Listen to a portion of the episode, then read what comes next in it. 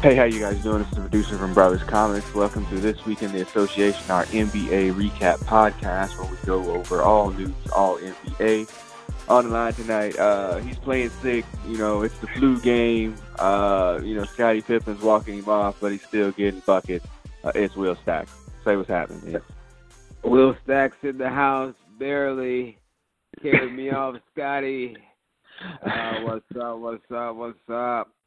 Yeah, it's playing hurt. Uh, just this weather is it. It seems like it's never ending. At least, uh, even down here in sunny South Florida, it was much cooler than it should have been today. Yeah, it's uh that flu bug, boy. It's going around, and believe it or not, I'm actually on the uptick. A couple of days ago, it was really bad, but uh I'm getting there, almost back to a 100%. Well, this new NBA, we don't play too many back to back, so you know it's like a playoff game. You play game one, and then you get a whole week off before you got to play game two. So we're good. so let's hit the jump ball topic. Uh, just a couple of things real quick. I mentioned it to you before we started recording. Uh, R.I.P. to Rasual Butler, uh, 38 years old. Uh, played for eight different teams over 13 years in the NBA. Uh, for me, you know, he played for the Heat in the in the Heat's lean years. You know, kind of right after Zo uh had his kidney thing and you know the Heat were in that downturn, you know, before the LeBron or you know, right at right before Shaq came. Uh so RIP to Rasual Butler. Um so yeah, there's that and then our other topic it's the return of Tiger Woods. It was one of the ter- first topics that we ever did when we started the podcast when he was coming back uh I think to play in the Bahamas. Um now he's back again trying to play a full tour schedule. What did you see um, as he was starting to make this comeback? Well, the biggest thing is a that he played uh, injury free. Uh, that would be the biggest indication that hey things are better. That he played injury free. He, he actually played four rounds, making the cut on the number. Had to birdie the last hole on Friday to make the cut, and in typical Tiger fashion, he did just that. Uh, definitely showed some rust though. Uh, couldn't hit a driver to save his life. Not that he was ever really a great driver of the ball, but uh, definitely, definitely uh, showed that he still knows how to roll that putter. And uh, you know, you gotta like the fact that he's healthy. He played four rounds, uh, all par or better. So some definite uh, positives as Tiger Woods uh, joins the PGA Tour, and the tour, uh, from the eyes of a uh, you know advertiser, they were like, "Tiger's back, yes, we get more viewers," and uh, viewers were already up way higher just with the presence of Tiger Woods. Yeah, I watched round one and I watched uh four, like the beginning and the end. Um, again, I'm not a novice golfer, as you well know. Uh, I thought his uh, short game looked on point, uh, which was really as he was making some of his other several comebacks. His short game was uh, looking like mine, duffing uh, chip shots and whatnot. So uh, that was good. Uh, yeah, the driver was all over the place, but he seemed to grind like he used to grind. Uh, he just needs to, uh, you know, roll in a couple of extra putts and he'd be in contention. So, uh, good looking out for Tiger Woods. He's going to make the Florida swing here, play the Doral and a couple of other tournaments, and try to play Jack's tournament as well. So, uh, getting ready for the Masters. So, uh, the world is better with Tiger Woods playing golf. Uh, yeah. All right. Yeah. Yes. And real quick, yeah, and real quick, we we shouted him out before the. uh I guess it might have even been before the semifinals. Um, Club Fed, Roger Federer wins uh, his 20th major at age 36 uh, in a five set, although the fifth set wasn't really a thriller um, over, uh, shoot, what was, I forget dude's name already. Um, Marin Cilic. Yes, Marin Cilic, uh, 6 1 in the fifth uh wild repeat of the final point having to be reviewed before he could actually celebrate. Uh so Club Fed hits number twenty. I mean that's just just hard to fathom. Roger Federer, you know, as you mentioned, thirty six years old. he's played in 30 Grand Slam finals and won 20 of them. That is Yeah. unbelievable, yeah, unreal, and yeah. and you got to think as we go through 2018, the three majors left. Will he get another one? So we could be looking at 21 before the year is up. Who knows? Yeah, he's obviously will be the clear favorite going into Wimbledon. Uh, Rafa drops out in the quarterfinals against uh, Mirotic himself. Mirotic, freaking basketball. Uh, so he drops out in the in the in the in the quarterfinals or whatever, and has to uh, you know with a quadricep injury. Uh, who knows if he'll be ready for the French? And you got to wonder if Roger will kind of try to take the French, you know, and play it. He doesn't play it last year. Um, maybe he tries to play this year, uh, you know, to try to see that which would be the only thing he hasn't done, which would be the the full Grand Slam and uh, and get all four majors in one year, which would be ridiculous at 36. I I I, I, I wouldn't. I, there would be no words really if he was able to pull that off at 36. So yeah, congratulations, Club Fed. Uh, well done, uh, my good and faithful servant. All right, let's hit to the first quarter. Uh, it's injuries, man. They're all over the place. It's not been a good week uh, in the NBA. Um, we'll take them from like the top from when they happened, I guess. Uh, Boogie Cousins goes down uh, with a torn Achilles. Uh, this is an injury that we see football players come back from uh, occasionally, and you know, not too bad. They come back almost to full strength. Uh, not too many basketball players come back from the Achilles. Uh, taken out quite a few. Uh, Charles Barkley being probably one of the more famous ones. Uh, what do you think what happens with Boogie? Yeah, I, I thought of Dominique Wilkins. He had the same type of injury too towards the end of his career. Uh, it's going to be tough, especially on a contract year. He was uh, looking to hit the free agent market at the end of the year, and was probably expecting a max contract. Will teams shy away from him after an injury such as that? You know, you got to think uh, he may not get the max money. Uh, however, I think a team should still definitely roll the dice. He may not be back immediately at the beginning of next year, but I'm sure Boogie Cousins will do whatever he can to get back. Uh, probably won't be with the Pelicans, but uh, somebody should uh, roll the dice on Boogie Cousins. You got to wonder if that puts the Pelicans in, um, you know, seller mode. You know, they were kind of hanging on one of the lower seeds in the, in the West anyway. There's been rumors about Anthony Davis being all over the place. You made a prediction with him actually making it somehow to the Cavs, uh, but there's rumors out there about him making it to the Celtics, and I even saw one about him making it to the Warriors somehow. Um, do you think that puts the Pelicans in sale mode? Uh, you know, they were at the sixth seed when Cousins went out with his injury, and they will definitely start to free fall, uh, you know, in the next coming weeks. Uh, I don't see uh, Davis being traded unless it is something super nice uh, for the Pelicans. Uh, you know, I, I thought so earlier in the year, but they uh, started off the season much better than I anticipated. So I think that kept uh, Anthony Davis uh, in New Orleans. Uh, so he may play out the streak this year, probably start next year and see what happens. Then uh, he may then go on the trading block. But I would be very, uh, I doubt it if he gets traded uh, before the February 8th trade deadline. Yeah, we'll get closer as we get closer and closer to that. We know there's going to be some deals made, and we'll get to the major deal that was made here earlier in the week uh, coming up. Um, Andre Roberson for Oklahoma City goes down uh, in a fairly gruesome knee injury. Uh, I'm we're of the same brain of these things. Like I can't watch that stuff anymore. As soon as I see it once, it's a turn away, and I I, don't, uh, I can't even watch that kind of stuff. He goes down uh, probably their best defender outside of Paul George, maybe even a better defender than Paul George at this point. How's that hurt Oklahoma City? Well, they immediately lost uh, at home uh, shortly after the injury, so you could definitely say it played uh, uh, played a part. He definitely was their best defender, uh, especially on ball defender. He would usually get the assignment of somebody like a Kevin Durant, a LeBron James uh, the majority of the time. So that definitely uh, hurts Oklahoma City, who had really turned the corner with their eight game winning streak. Uh, now they have that injury and they got to readjust. Uh, their lineups. But uh, you know they're they're playing better ball now, but it's a very tough loss for the Thunder. Yeah, they're um, yeah, I mean, yeah, eight game winning streak they lose last night. I guess who was that to uh the Wizards, right? Uh, yeah, they go down John, to the Wizards last night.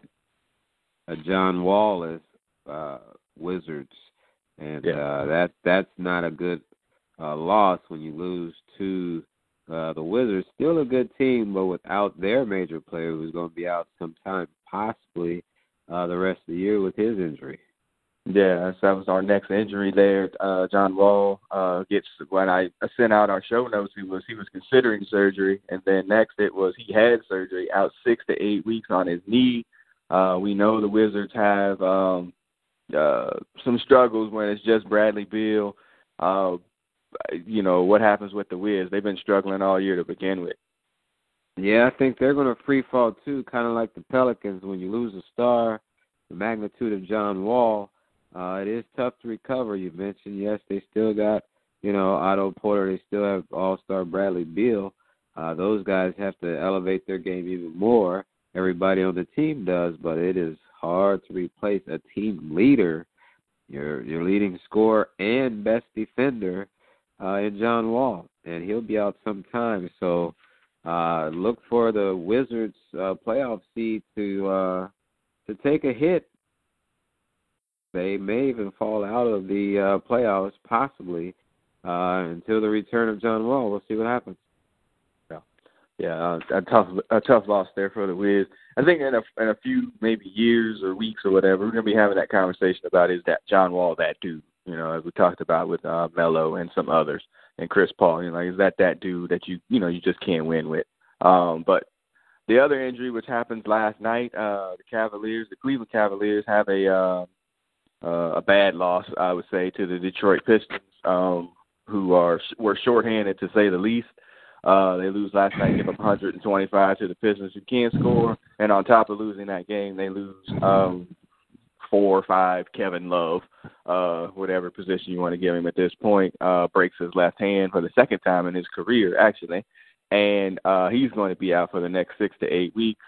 Uh, Cavs have made some lineup adjustments anyway, uh, putting Jae Crowder to the bench and bringing Tristan Thompson in to start, and moving uh, Love back to the four but now he's out, so more lineup adjustments for the Cavs.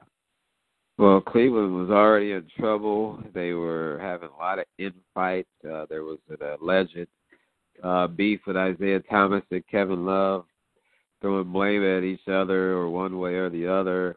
But now Kevin Love is out, so I guess you can't blame him for the next six to eight weeks uh, for the struggles. But you know, Cleveland is struggling, and then you lose uh, an All Star, Kevin Love.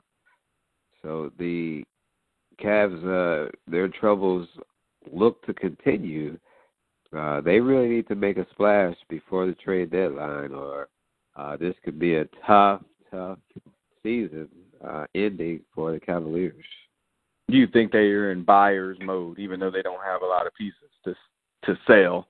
Could they be in buyer's mode, you know, because of this injury to him, and, and possibly even with his six to eight weeks injury, maybe he is still their most valuable trade chip.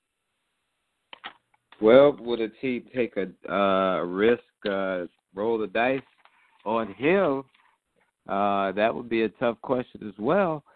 If a team would say, "Hey, we don't want uh, damaged goods to Kevin Love," so you know you might look at even a possible Isaiah Thomas trade because who wants to give him a max contract at the end of the year? So I don't think IT is completely safe as well if they want to go that route. But uh, Cavaliers, they got to make a decision on what they're going to do uh, moving forward. Just a couple of weeks, uh, just a few days, if you will, before the trade deadline. Yeah. On the good side, uh, the Bucks are finally going to get Jabari Jabari Parker back. Uh, finally medically cleared, returned to the Bucks. So we'll talk about them when we go streaking later on. But uh, the Bucks on a winning streak, getting back, uh, you know, a hot young talent, fresh and ready to go for the second half of the season. I'm excited to see the Bucks with Parker, so uh, I expect them to uh, start making a move up the ladder, and with the the Wizards going to be probably dropping a few slots. Uh, the Cavaliers probably dropping a few slots. Watch out, Milwaukee. They find their way up, uh, possibly hosting a first round uh, playoff series. Yeah. Uh, as going into live action as uh, we're recording this, the Heat and the Cavs are playing in Cleveland tonight. Uh, it's 90 to 87, uh, playing for the third seed in the in the East right now. Uh, Cavs up by three with about 20 seconds to go. All right, let's get into the second quarter. Um, the NBA All Star teams are picked. Um, I gave you a call or a text, um, like kind of after the teams were picked, and I think my text was, uh, Steph Curry should never be allowed to pick a team ever again. Um, because uh and I, and I mentioned this to you as well. It's like I want to introduce a concept that from when we grew up, and we'll try to explain it to y'all the best. When we were out on the football field or the basketball court or whatever we were doing, and we were picking sides, whoever was picking sides, if some team had the most, like the fastest players or the tallest dudes or whatever, it was said that your team had the comp. Um, which basically meant like you had too many good people and you had to split the team up to make the game that was going to be competitive. Um, LeBron team got the comp, correct? Oh, there's no question about it. Although all those people we just mentioned that were injured were all on Team LeBron. So, yeah. uh, maybe uh, Kyrie and uh, KD better watch out. Uh, people, uh, Team LeBron falling by the wayside. But no, there is absolutely no question that Team LeBron had indeed the comp. You know, you have Durant and LeBron. You really don't have to say any more after that. But you still got Kyrie, Russell Westbrook. Uh, you had Boogie Cousins. He went down. You had John Wall. He went down. Uh, but their team is absolutely loaded. I, I'm try. I wish. I wish. I wish they would announce the order in which the, the players were selected because people used to kid Michael Jordan for being a terrible GM when he was drafting. Uh, I think Steph Curry did uh, even worse than Michael Jordan uh, when he was selecting his All Star team. Uh, his probably first pick was uh, the Greek Freak, but after that, I don't know what he was doing. So, uh, yeah, definitely uh, comp on LeBron. Uh, had some injuries, but I, I still take Team LeBron. Uh, but you never know. You got to play it out. We'll see what happens. Yeah, it, it. I think um, like Boogie goes down, they replace him with Paul George. That's the comp too. And I think the John Wall injury. I'm not sure if they announced who replaced him yet. Uh, I heard it could have either been Andre Andre Drummond. I believe. Andre, okay. Oh, okay. So yeah, I mean, you know, we talk about big men in All Star games, so that might not matter as much. But I mean, yeah. like golly, man, I mean, I don't know, Steph. He, I mean, he stays loyal to his Golden State people. Clay and Draymond wind up on that team, uh, but they might get run completely off the floor uh, come the All Star game. How I don't understand how Team LeBron ended up with Kyrie and Russell Westbrook. That, uh, that part, you rather you take Kyle Lowry instead yeah. of one of those two guys, or you take uh DeMar DeRozan, who is definitely a solid player uh, but I think I might take uh, Westbrook instead. But again, I'm not a GM, but uh, if I looked at it on paper, LeBron definitely has the comp. Yeah, and for sure they they missed a huge opportunity uh, to air this on TV to uh, let everybody see how this goes down. Even LeBron makes that announcement as well after the fact. He didn't, you know, pump for it before. It was like, oh, this was a missed opportunity to have that, to have the the draft or whatever on TV. So yeah, um, I, yeah, Steph should yeah. never, ever, ever be allowed to um, to pick another All Star team. Yeah, and they wanted him to pick instead of Kevin Durant, but uh he did worse than KD probably would have. So you know, it uh didn't turn out good either. But I do like the aspect of you know mixing up the teams. Yes, they definitely missed the opportunity of airing the draft but uh, the NBA definitely uh, would capitalize. Now it just has to translate to an exciting game that is watchable, and the announcement of the larger uh, winner share uh, hopefully will energize the players to even go a little harder than normal in the All Star game. So hopefully all things work out for All Star weekend in the NBA because they're in La La Land and they definitely want to put on a show with the All Star game in LA. Yeah, yeah the hundred thousand dollars uh to the winners. Um, yeah, I mean I don't know, a hundred thousand dollars to uh you know some of these players who are making you know somewhere between twenty five and you know forty million dollars a year probably really isn't that much of a is not that big a deal. I mean that might be enough money to get them just literally through that weekend. Um so you know, maybe well, it's a big deal, maybe not. Uh, it'll, I think most players will probably donate their winner's share, but uh, still, I believe you know uh, the competitive juices say, "Hey, I win a hundred thousand as opposed to twenty five thousand, uh, whether they donate it or not. A hundred thousand is better than twenty five thousand. Yeah, cool. All right, let's hit the buzzer for halftime. Um, as Nasir Jones brings us in, uh, we're gonna get into a little bit of topic here, uh, and again, uh, kind of driven by LeVar Ball. As much as we, you know, don't want to try to bring him up sometimes, sometimes just it gives the opportunity to drive conversation um, in an interview, and I'm not sure where it came from. I sent it to you or wherever I saw it from. Uh, he uh, kind of sounded off on Steve Kerr. You know, he called him the Milli Vanilli of coaching. Uh, that he was fake essentially, and he, you know, he's got this all this talent out there, and it doesn't really matter what he does because he's got all that talent, and it doesn't matter who was the coach of the team. Essentially, is what he said. Steve Kerr's response was no response today. He was like, mm, I had no response to basketball, and that was the end of it.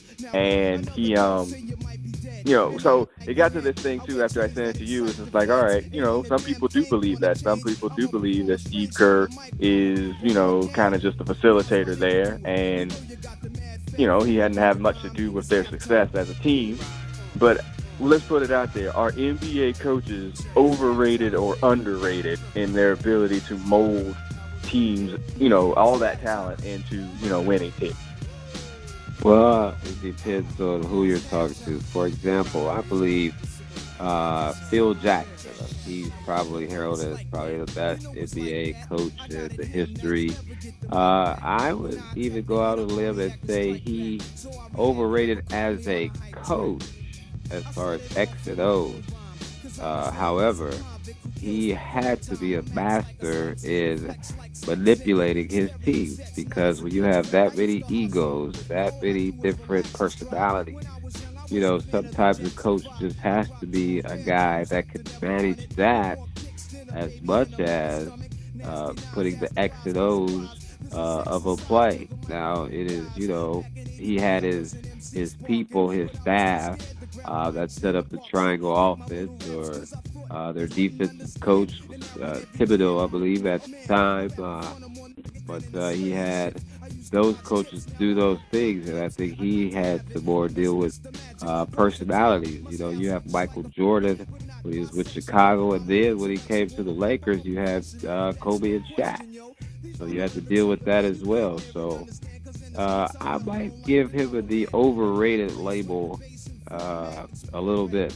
But on the same note, in our current NBA, somebody like a Brad Stevens, I think he is good for a few wins uh, because of his X and O's. Uh, if you watch the Cleveland, or excuse me, watch the Boston team, uh, they definitely seem like a well-run machine, and I believe his coaching uh, makes a difference with that team, especially out of timeouts. There to me is no better team than Boston out of a timeout. Uh, they definitely seem to always run a good set, and that's uh, definitely coaching that takes place coming out of that timeout. So uh, I think uh, he might be underrated.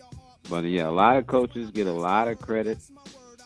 You know, Erik Spoelstra uh, when they were winning with LeBron and Wade and Bosh. Uh, was it Erik Spoelstra that got him over the hump? You know, he was even ready to be fired at one point. Uh, they thought Pat Riley was coming down out of the uh, president's uh, booth to come coach, but uh, was he a top coach or were they great players? Probably a little bit of both, of course, but uh, so he was probably overrated, you know. But you know, there's different situations. Popovich is he overrated as a coach? He's probably uh, again one of the better coaches uh, in the league. I think he might be underrated. So, mm. uh, you know, it's a uh, for once I'd say LeVar Ball made a little bit of sense. yeah. Uh, shout out to uh, Twitter user uh, and follower uh, Baden Jacks. Uh, he, he kind of brought this topic up to me uh, before I sent it out. So shouts out. He's a big Heat fan and a big North Carolina fan. And I tweeted to him. I was like, you know, the NBA players are the most athletically gifted, talented people walking like walking on the planet. There's not that. There's no doubt about it. But they are also some of the biggest, you know, kind of head cases too. And so coaches need to come in and try to find that mix between, you know, okay, I can blend this talent and like kind of get y'all to buy into this team concept at the same time. That's what like Del Harris had Shaq and Kobe. He didn't win, but Phil did. You know, uh Stan Van Gundy had Shaq and D Wade. Didn't win, but Pat Riley could come down from the booth and and got him to the championship in '06. Like I think it's just I I think like a lot of NBA coaching is underrated in their ability to to get them to buy in because a lot, all these dudes are talented. They didn't make it to the league. They wouldn't be in the league if they weren't talented. But it's getting them to buy into the concept of of team and moving that forward. And I think you know, look I look at like Lon Kruger. You know, he coached at Florida, coaching Oklahoma right now. He got into the league and couldn't win a damn game. I mean, he couldn't win like 20 games. And it's not like he's a bad coach. He just didn't know how to coach NBA players, or he couldn't get the personalities to kind of fall into the system. So I think you know it, it, it's it's such a delicate balance in the in, in in the NBA. I think probably more so than most other sports leagues that um you got to have the right person in there because just everybody's talented. Like shit, Mark Jackson had this same team essentially too, and he couldn't get him over the hump either. Yeah, he could get over the hump, but I do uh, like the aspect Steve Kerr did give the credit to Mark Jackson when they won their first championship. That uh, that he gave some credit to Mark Jackson, who put the team uh, in the right direction, and then he was able to, like you said, get them over the hump. So, yeah, definitely coaching. Uh, you know, if you look at other sports, you know, even in baseball, is are the managers are they that important in baseball? You know, their biggest job is making a pitcher change when uh needed.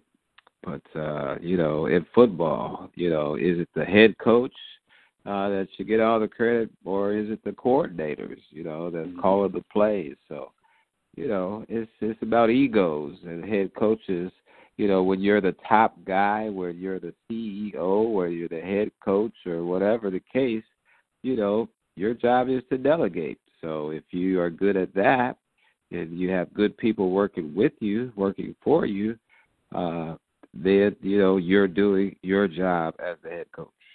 Yeah, that's why I look at that, you know, those coaching trees that come out of, you know, basketball. Like, oh, you know, uh forget the dude that, you know, he left the Warriors, he's coaching the Pelicans now. It's like, you know, I mean, he's been a head coach before, didn't really do so well in his other stop either. You know, it's just kind of like a 500 coach. You know, all the Phil Jackson people, you know, say for if you want to call Steve Kerr a Phil Jackson disciple or whatever, you know, most of those dudes struggled as well. It's just, you know, it's it's it's talent and, and being able to get that talent to buy in. And I, I, for the NBA, I think that's a lot harder than most of the other sports leagues. So.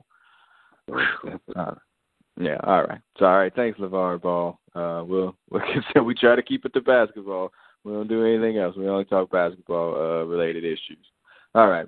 Let's hit to the third quarter. Uh coming out the tunnel. Um there was a trade, uh a real big trade. I think I texted you where it was like, Hey, they talking about this happening and then before I blinked my eye, uh it had already happened.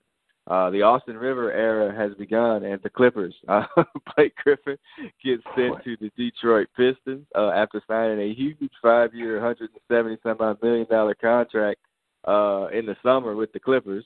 Um, and he gets shipped out to the Pistons. His reaction on Twitter was uh, a Fresh Prince gift uh, of like, what? You know, he didn't even hear. He heard about it on Twitter himself. So he gets sent out to Detroit basketball the Clippers get back some picks and some like pieces of players that nobody really cares for as they begin to uh start to deconstruct the Clippers. So of course the Pistons get the best part of the trade. Are you surprised that they sent Blake Griffin out and are the Clippers in selling mode? Well, the Clippers are definitely in sell mode. As far as Blake Griffin being traded, uh, I'm a little surprised because they just gave him 170 million uh, a few months ago. So I think the the Clippers said, you know, we made a mistake giving him that contract. Let's see if we can find somebody that'll take it. They did find uh, Detroit that was willing to uh, take that uh, big contract. You know, the Clippers are definitely uh, sellers. You know, there always been talk of uh, DeAndre Jordan on the move, uh, Lou Williams on the move. Uh, they are still likely to be traded uh, before the trade deadline. And you got to think, uh, you mentioned Austin Rivers' era, you know, who is left? So he will be running the show. But I think dear old dad, Doc Rivers, I don't think he's going to hang around for uh, this rebuilding, if you will, uh, for the Clippers, unless it's all set up to clear cap space because uh, there's some guy in the East that's not healthy that has been rumored to coming to L.A. Maybe he's going to the Clippers instead of the Lakers. So that would be the only idea I could see uh, the Clippers might be having. Let's go ahead and dump some salary, clear some space, and maybe we could attract LeBron to the Clippers. But uh, yeah. if you clear everybody out, who is he going to play with? So no. But uh we'll see what happens. But uh definitely a big shakeup in uh Clipland. You gotta think for a minute that um if you think back to a few summers ago where DeAndre Jordan had signed that letter of intent essentially to go to the Mavericks and they have a freaking Godfather sit down with him with Chris Paul, Blake Griffin, Doc Rivers that they, you know, get him to back out of that deal with the, the Mavericks and now he's stuck there. Chris Paul not there in Houston. Blake Griffin yeah, not well, there. He's yeah. with the Pistons. I mean, DeAndre got screwed in this whole process. Well, he he got screwed, but he got paid also. But yeah. he they basically held him hostage, saying, you know, you're going to stay in this house until uh the free agent period is is open that you could sign with the Clippers. So he did re-sign. Again, I think he will be traded uh, somewhere uh, before February 8th. So, you know, he'll still get his way out. And I definitely, uh, Lou Williams is going somewhere. You know, somebody wants that scoring. Uh, it just depends on where he's going to go. So the Clippers will be, as you mentioned, Austin Rivers or bust.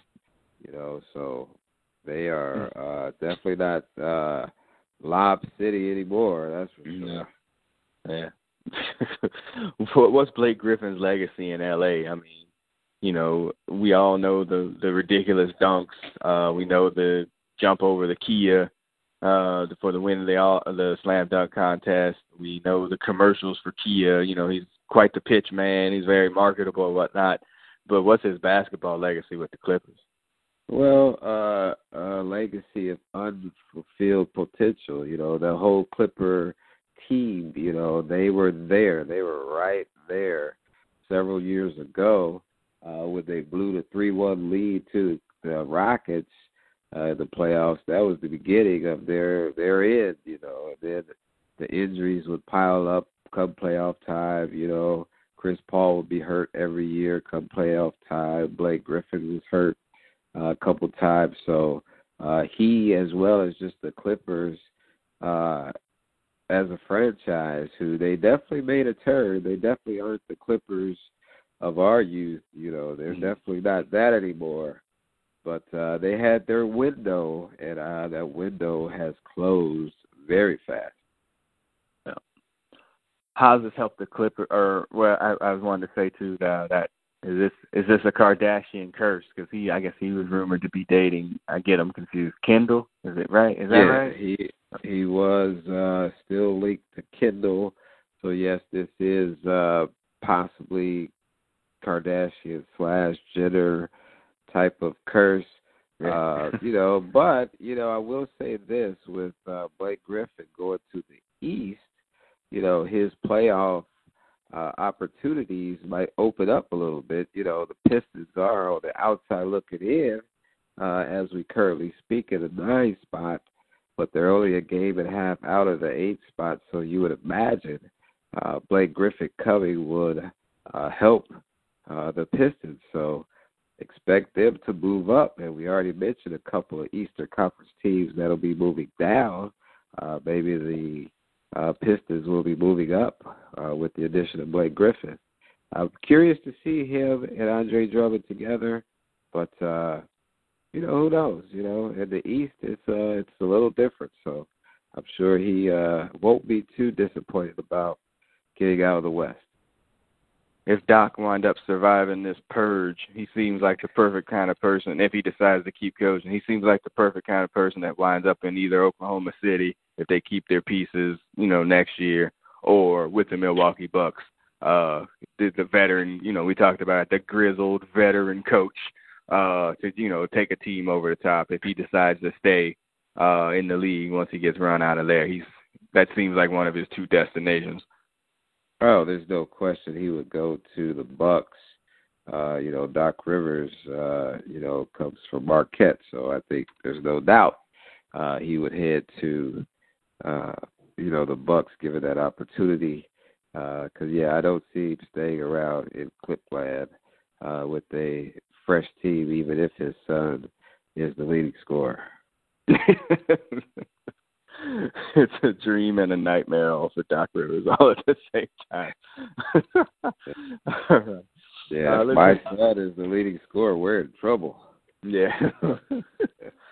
uh, too much. All right, let's hit the fourth quarter. Uh, hey, we're going streaking. You know, when I sent the notes out before, we had some real good win streaks.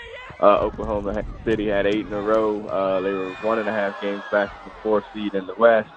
Uh, uh, yeah, the injury to Roberson hurt big time because uh, they had really just turned the corner. Yeah, they had definitely turned the corner. Uh, they still, uh, I believe, are still in a good spot. Their, uh, I think their psyche has changed, and uh, you know, Russell Westbrook has definitely put his steps, saying, "Hey, this is this is my team." You know, Paul George definitely still does his thing. Carmelo I believe has finally really taken a back seat. You know, he is still a quote unquote big three member, but uh, you know, he's definitely uh, a spot up guy for sure. So I think he uh, understands his role. Uh, I think now that those roles, I believe, are defined, uh, the Thunder are in a good situation. Yeah, yeah. Oklahoma City definitely want to stay out of, you know, want to stay away from uh stay away from Golden State. You know, you don't want to meet them too too early in the playoffs, so stay out of on those extra those other seeds. Uh, the Bucks. Uh, speaking of the Bucks, four in a row, undefeated since the firing of Jason Kidd, and the interim tag takes off the head coach now, so he gets to coaching for the rest of the year, and they get back Jabari Parker this week. Hey, Merry Christmas uh, in January. So uh, the Bucks are are on a roll. And uh, again, many people thought they would be doing well with Jason Kidd. They were doing okay. Uh, so now, uh, four in a row, definitely on the upswing. You get Parker back, play with Bledsoe, play with Antetokounmpo. Uh, who knows? They may uh, shoot their way up. You know, maybe as I mentioned, in the uh, a four seed uh, in the East. But uh, things are looking up in Milwaukee.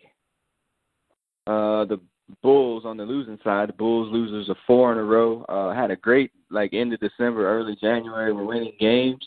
Uh, Mirotic playing extremely well, but now have fallen off again. Now they seem to be back into playing for the lottery mode. Mirotic might be on the move before uh, the trade deadline. Yeah, the Bulls uh, fell back to the Bulls uh, where they're supposed to be. Uh, I think, when he first came back with his injury, probably was playing to get traded.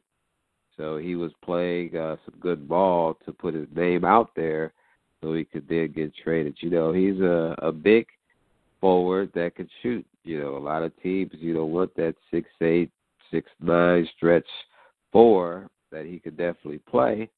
Uh, so I would not uh, be surprised if uh, a playoff team made a run at him. So uh, expect him to definitely move before the trade deadline. At the Phoenix uh, Suns at five in a row as well, but I wanted to get more to the Mavericks at four in a row.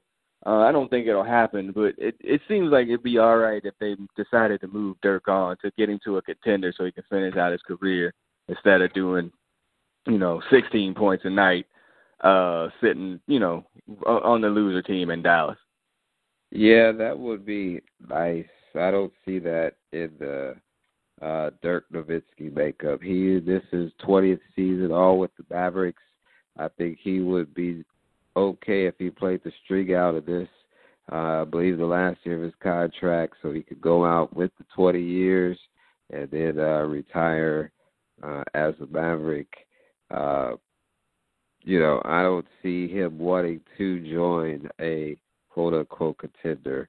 Uh, just not in the makeup, kind of in the Reggie Miller mode. People thought that about him uh, later in his career that he might want to I believe at that time it was Boston, go to Boston to join uh, their big three at the time, but uh, just was not him to join that team. I don't see Dirk Nowitzki doing it either.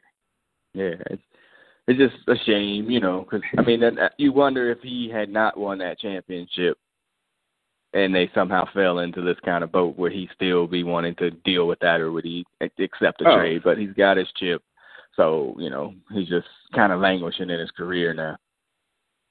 Yeah, if LeBron had had him that championship back then, uh yeah, he would he would definitely uh be wanting his way out. But uh I think he's satisfied being in Dallas.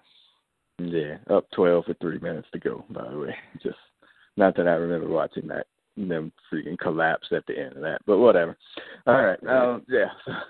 yeah, just uh, some teams that are, you know, as we're heading straight into this All Star break, uh, teams, you know, kind of got it in, you know, relaxed mode. Nobody's really on any big, uh, big win streaks. Um, Golden State goes out and embarrasses themselves last night, and Utah loses by 30.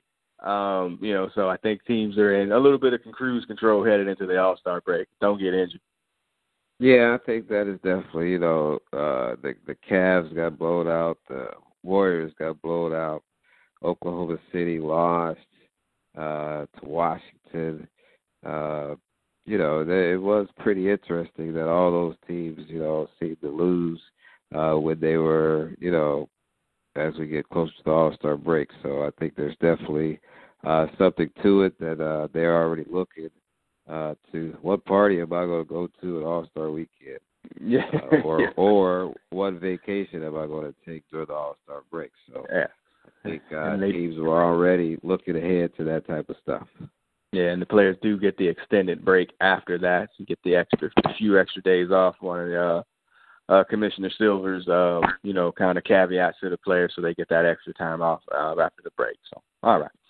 All right, so as the final buzzer rings, let's get into the closeout. Uh, as we've been going through the podcast for the last three weeks, uh, we've been co- uh, counting, not counting down, or alphabetically going through the best players in the uh, NBA for each individual team and franchise. Uh, so the Atlanta Hawks, we had uh, Dominique Wilkins. Uh, for the Boston Celtics, we had Larry Bird slash uh, Bill Russell, but mostly on Larry Bird's side.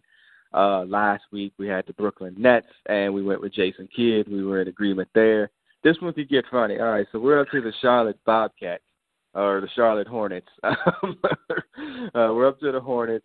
Uh, they've got a, a, a weird history. They come into the league at a, uh, as an expansion team. They're there for a while, and they wind up getting moved to New Orleans.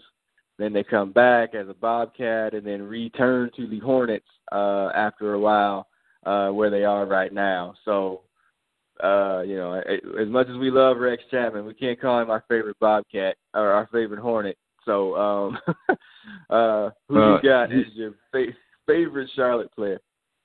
Well, he did make the list. Uh, you know, you have to look at players like Sexy Rexy.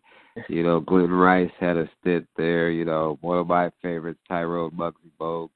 You know, can't even forget about Kelly Tripucka. But uh, you know, it had to it had to come down to two names, in my opinion, and they were the two cornerstones uh, of the franchise when it first came into existence. So I looked at both players and I said, "Who? Who could it be?"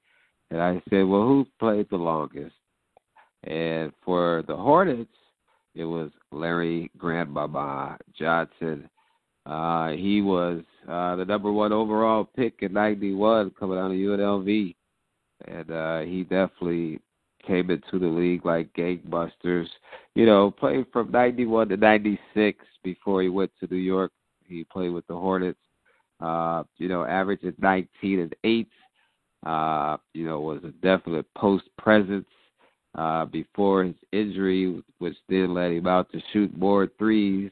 But uh, you know, it was definitely uh, you know uh, a player on the post that was uh, you know tough to deal with. He had the widest shoulders, I believe, ever, uh, which made him difficult to guard. So it was tough to choose between Alonzo Mourning and Larry Johnson, but I had to go with Grandmama and that might be just because I liked UNLV more than I did Georgetown. So they play each other actually in that uh uh in the second year run with UNLV going to the where they lose to Duke uh in the final four uh or was was that the final game? I can't even remember anymore. I think it was the final four game. I don't even think it made it to the final. But anyway yeah uh, and those two didn't like each other which wound up leading to Zo's trade to miami. Um they did not get along at all. Um, and uh, what we Larry Johnson would be what we called in college uh, old man strong. Uh, he was built like a 30 year old, you know, while he was at UNLV. Uh, so yeah, it was the same thing with me. It was between those two. If you kind of take it down to the time when they went to New Orleans, you put Chris Paul into the equation uh, because he was there, although they weren't very they weren't there that long, and he wasn't there that long either. So uh, yeah, I'm I'm gonna go with Grandmama as well. Uh, yeah, yeah, that that good choice. I figure we got to get to the point where we're in disagreement about some of these players. yeah, we'll get to uh, I believe well we got the Mavericks coming up, so you know, you know, you could take Dirk, I'll find somebody else. And Mark Aguirre. Uh, you know, that was that was on the tip of my tongue. So you but, uh, we'll talk about that next week. Yeah, exactly. All right. So yeah. All right. So yeah, best Charlotte Hornet player got to be Grandmama. Uh, I'm gonna enjoy looking for the picture to post for him for the uh for the for the collage for the um for for the when we post this podcast. All right. All right. So now we're getting into our exit music, man. What's your what's the exit music this week? Well, our exit music, uh, this case, you know, we've been dedicating it lately. This one, we're going to dedicate it to the Philadelphia Eagles. Oh, uh, hopefully boy. the Eagles are going to do something nice come Sunday in Super Bowl up in Minneapolis. So, uh, you know, got to do something with Tom Brady. So I'm going to ride with the Eagles. So, our song of the week is from Philly native Be- Beanie Sigel. Uh, Get Down, 2001. Uh, you know, Beanie Sigel, uh, Philly native, big uh, Philly Eagle fan, maybe this will help push the Eagles over the top. So our right. song of the week. uh, we get into our uh, Philly rappers. You know, you, you know, you Scoop Toss, you know, Jazzy Jeff and the Fresh Prince. Uh, I thought you were gonna go maybe with you know uh, three times dope, uh, uh, uh, or uh, I, I can't remember the dudes because I I know the song but now I can't remember the name even though I just I used it in a in a reply to somebody on Twitter the other day. They, uh, I think they were from Philly too. The nah, baby, I'm not gonna be able to do it, uh, dudes. Um, I, I can't, I can't pick Philadelphia on and on good conscience. As much as I don't want the Patriots to win the Super Bowl, I, I can't. I, I can't, I'm not able to do it. I can't do it, man. I, I know. uh I, I just know. But hopefully the Philly rises up and uh and takes down the Patriots because I can't. Out and my cat, man. Uh, uh yeah, hopefully they can take them down and you know not have to deal with looking at Tom Brady's ugly mug and then making it to the White House again. So, all right. So Beanie Sigel as begins to start to play us out. What's your game of the week? Game of the week is tomorrow night. I figured with the debut of Blake Griffin in Detroit, you know, the Memphis Grizzlies uh come to town, so Blake Griffin is likely to make his debut in Detroit. So my game of the week is tomorrow, February 1st. We got the Memphis Grizzlies at the Detroit Pistons. I'm gonna let you have that one. I my computer, we're having some computer errors here. It's recording. Uh, I can't get to my my notes anymore. So um, I don't I don't have it off the top of my head. I had it written down. So all right, so we got that. That's a weird game. You know, Memphis is in complete shutdown mode over there. Um, yeah, Blake will get a chance to shine for sure. Um, so that'll be a good win for the Pistons. Well, could Marc Gasol be on the trading block? You know, they are in free fall. Everybody's seemingly hurt at Memphis. Mike Conley shut it down for the year. Chandler Parsons still hurt. You know, Tyreke Evans likely to be traded. Uh, will Marc Gasol be traded also? So, uh, Memphis Grizzlies, uh, much different than they were when they had uh, ground and pound with Gasol and uh, Zach Randolph. Yeah, it's wild. Yeah, and it's wild. That really was not that long ago. Um, I mean, really, like last season, like it wasn't that long ago when they were, you know, a tough out, you know, for whoever they played in the playoffs. Now it's just, you know, Mike Conley out for the year too. Um, yeah, it's just not a, it's not a good look in Memphis anymore. All right. So Bean Sigel starts to play us out. Um, it's game of the week. What uh Okay, yeah, so we're good. All right, so yeah, so that's it. We start to wrap up this week's podcast. Remember, you'll be able to find This Week in the Association on SoundCloud, iTunes, Stitcher, uh, Podbean, uh, TuneIn, the TuneIn app, you know, wherever you find a, uh, like, uh, a streaming app for podcasts. Just search Brothas Comics, B R O T H A S Comics, C O M I C S. We'll be there. Uh, rate, review, subscribe. Um, y'all have been doing a great job of that. A lot, lots of listeners and lots of comic data that's coming in. Uh, feel free to, you know, send us questions, respond. We'll respond to it. You might get your name shouted out on the podcast. Uh, kind of let us know what's going on, what you think about the show, and all those types of things. So, lots of lots of good data coming in about this podcast. So, yeah, that's good. Uh, Will Stacks, man, where can they find you? Of course, you can find me, Will Stacks, W I L L S C A C K S, at Will Stacks on Instagram, at Will Stacks. Or you can find me at Mr. Waters 77 on Twitter. That's at Mr. Waters 77 on Twitter. And again, you can find me, uh, the producer of Brothas Comics, at Brothas Comics on all of those things. Uh, B R O T H A S C O M I C S on Facebook, Twitter, um, Instagram. I'm thinking about fooling with the Snapchat. I haven't really gotten there yet. Um, but yeah, remember this podcast is a part of the Brothas Comics Podcast Network. Find the show, find your life. Uh, you like the NBA, listen to the show. If you like Game of Thrones, we have a show for that. Uh, Mr. Robot, we got a show for that. Um, comic books, Marvel Hack, uh, the Brothas Comics Podcast, uh, Blackest Thing I've Seen This Week podcast, like uh, and the, the intersection with Malika Salam. Again, there, there, somewhere on this network there is a show for you. So all you got to do is find it, like it, review it, love it. Uh, so we appreciate all that. All right, that is it. As Bean Cleveland starts to play us out again. Man, get better, dude. Like, you know, like, I don't know, man. Take some tea, uh, take some rum in that tea, you know, something, man. You gotta get better. Yeah, all that. I'm talking straight through my nose, but I will work to get better. But for now, Stacks is out. Peace. All right, we'll see you people on the other side. Peace.